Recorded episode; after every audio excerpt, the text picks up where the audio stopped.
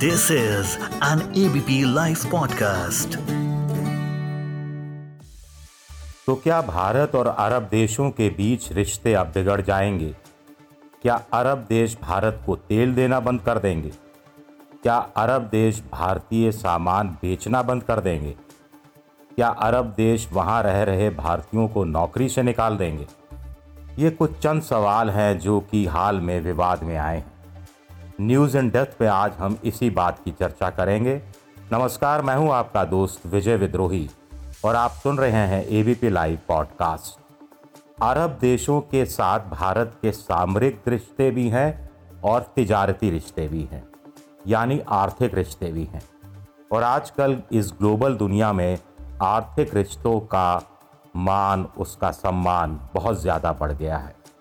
तो नुपुर शर्मा जो भारतीय जनता पार्टी की राष्ट्रीय प्रवक्ता हैं और नवीन कुमार जिंदल जो भारतीय जनता पार्टी की दिल्ली इकाई के प्रवक्ता हैं, इन दोनों को पार्टी ने बाहर का रास्ता दिखा दिया है। नुपुर शर्मा को निलंबित किया गया है, नवीन जिंदल को निष्कासित किया गया है, ये बात आप सब जानते हैं। क्यों किया गया है, ये भी आप जानते हैं। दोनों ने पैगंबर साहब को लेकर कुछ अमर्यादित भद्दी किस्म की टिप्पणियाँ की थी और इन टिप्पणियों पर दोनों ने खेद भी जताया है, बीजेपी ने भी अफसोस जताया है और मोदी सरकार ने भी दोनों को बाहर निकालने के फैसले का स्वागत किया है। लेकिन अरब देश मान नहीं रहे हैं। अरब देशों को लगता है कि भारत को माफ़ी मांगनी चाहिए। भारत को क्या वास्तव में माफ़ी मांगनी चाहिए? या अरब देशों का रिएक्शन कुछ ओवर रिएक्शन है। ये नाराज़गी कुछ दिन रहने वाली है या लंबा समय चलने वाली है। दरअसल निपुल शर्मा और नवीन जिंदल को बीजेपी फ्रिंज एलिमेंट्स यानी शरारती तत्व के रूप में बता रही है। जो बात सही नहीं है। आखिर किसी पार्टी का राष्ट्रीय प्रवक्ता या प्रदेश का प्रवक्ता फ्रिंज एलिमेंट कैसे हो सकता है? लेकिन ये सब अंतर्राष्ट्रीय समुदाय को संतुष्ट करने के लिए कहा जा रहा है। ये कहने के लिए बताया जा रहा है कि देखिए, ये पार्टी विशेष ने टिप्पणी की है, ये मोदी सरकार की टिप्पणी नहीं है, ये भारत देश की टिप्पणी नहीं है, और जिन लोगों ने टिप्पणी की, उनके खिलाफ कार्रवाई कर दी गई है। उनके खिलाफ पुलिस में एफआईआर दर्ज है और भारत के कानून के मुताबिक आगे की कार्रवाई चलेगी। लिहाजा इससे ज़्यादा भारत सरकार हस्तक्षेप नहीं कर सकती। चूँकि पैगंबर साहब से संबंधित ये मामला है, इसलिए कोई देश शिया हो या सुन्नी हो, वो सब एक हो गए हैं। ईरान, इराक आपस में लड़ते रहते हैं, लेकिन इस मसले पर एक हैं। इराक और कुवैत आपस में दुश्मनी पाले हुए हैं, लेकिन इस मसले पर एक है। ओआईसी के देश इस मसले पर एक है। G C C, gulf coordination council के देश इस मसले पर एक हैं। भारत की मजबूरी ये है कि भारत अपने खनिज तेल का, ईंधन का, गैस का 68 परसेंट अरब देशों से ही आयात करता है। सबसे ज़्यादा इराक से करता है, उसके बाद सऊदी अरब से करता है। ईरान से भी भारत तेल खरीदता है। ईरान के तो भारत के साथ बड़े सामरिक दृष्टि से भी संबंध अच्छे हैं।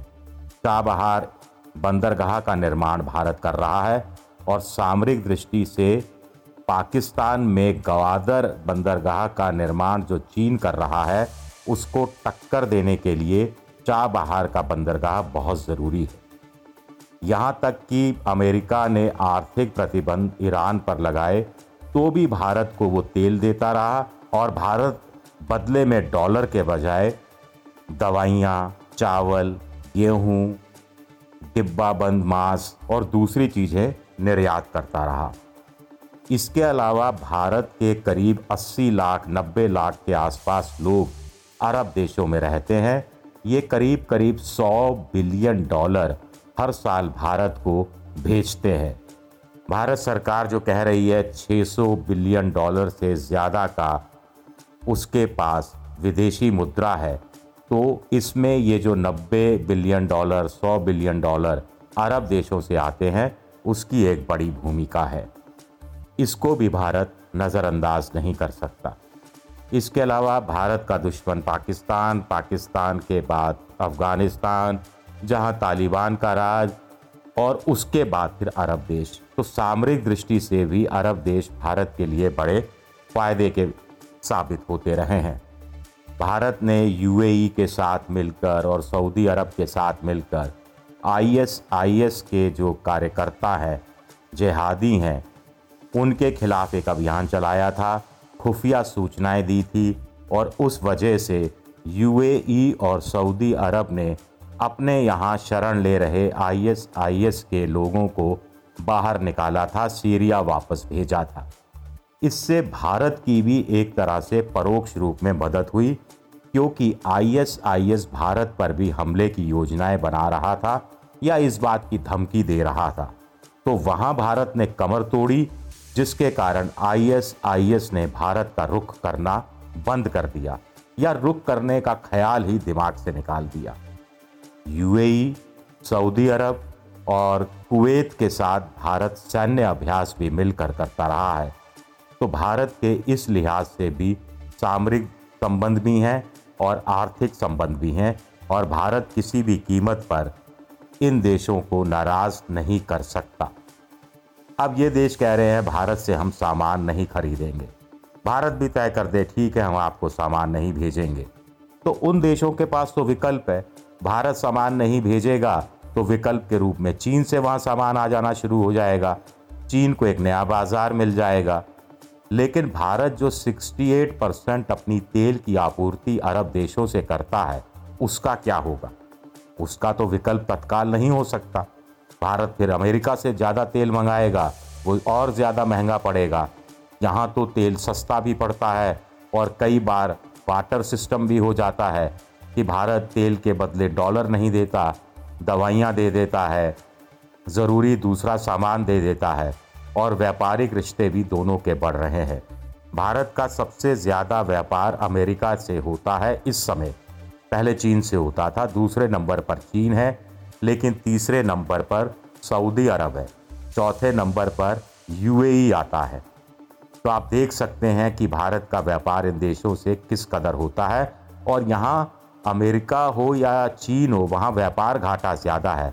यहाँ पर भी व्यापार घाटा तो है, लेकिन तेल जो हम मंगाते हैं, उस पर जो पैसा खर्च होता है, उसकी बहुत कुछ पूर्ति हम जो सामान निर्यात करते हैं, उससे निकल भी आती है।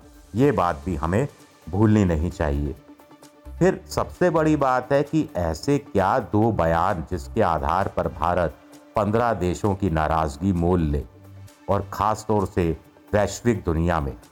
तो कोशिश यही होनी चाहिए कि भारत में टीवी चैनलों पर जो भी प्रवक्ता जाए वो सोच समझ कर बोले, किसी धर्म विशेष को लेकर टिप्पणी नहीं करें, किसी देश विशेष को लेकर टिप्पणी नहीं करें, क्योंकि ग्लोबल दुनिया है, यहाँ आप हिंदी में बोलें, तमिल में बोलें, तेलुगु में बोलें, वो दो मिनट में अंग्रेज़ी में ट्रांसलेट होता है, अरबी भाषा में फारसी भाषा में, किसी भी भाषा में दुनिया में, उसमें ट्रांसलेट हो जाता है और फिर सर्कुलेट हो जाता है सोशल मीडिया के माध्यम से। और वो वायरल भी हो जाता है सोशल मीडिया के माध्यम से। तो हमको ये भी समझना चाहिए कि अरब देशों ने इससे पहले ऐतराज़ नहीं किया था। बाबरी मस्जिद के मामले में भी ओ ने एक विज्ञप्ति जारी की थी, इससे ज़्यादा नहीं बोला था। फिर गोकशी के मामले हुए, मुसलमानों पर कथित तौर पर अत्याचार के मामले हुए, मस्जिदों की खुदाई की बात उठी तो भी अरब देशों ने इसे भारत का आंतरिक मामला ही माना और हस्तक्षेप नहीं किया। लेकिन चूँकि उनके पैगंबर को निशाने पर लिया गया, उनकी पत्नी को लेकर बुरा भला कहा गया तो ऐसे में अरब देश या मुसलमान इसे कैसे सहन कर सकते थे? ये बात भी भारत के समुदाय को भूलनी नहीं चाहिए। दुनिया में 200 करोड़ मुसलमान रहते हैं। उनकी भावनाओं को आहत करके आप ग्लोबल दुनिया में शांति से नहीं जी सकते, ये भी अपने आप में एक बड़ी सच्चाई है। आमतौर पर माना जा रहा है कि अगले कुछ दिनों में मामला ठंडा पड़ जाएगा। बहुत संभव है कि ठंडा पड़ जाए, लेकिन मामला हमेशा हमेशा के लिए ख़त्म कैसे हो? इसके लिए लोग कह रहे हैं, प्रधानमंत्री मोदी को सामने आना चाहिए, राष्ट्र के नाम एक संबोधन करना चाहिए, उसमें साफ़ तौर पर कहना चाहिए कि धार्मिक सद्भाव बनाए रखना है, सांप्रदायिक सद्भाव को चोट नहीं पहुंचानी है, भाईचारा, अमन चैन इसके असूलों पर चलना है। सबका साथ, सबका विकास, सबका विश्वास, तभी हासिल हो पाएगा और देश आगे बढ़ पाएगा। न्यूज़ इन डेप्थ में इस बार के लिए इतना ही। अगले हफ़्ते फिर आपसे मुलाकात होगी। तब तक अपने दोस्त विजय विद्रोही को इजाज़त दीजिए और सुनते रहिए ABP live podcast physical distancing के टाइम पे न्यूज़ डिस्टेंसिंग मत करो। डाउनलोड करो एबीपी लाइव ऐप और जानते रहो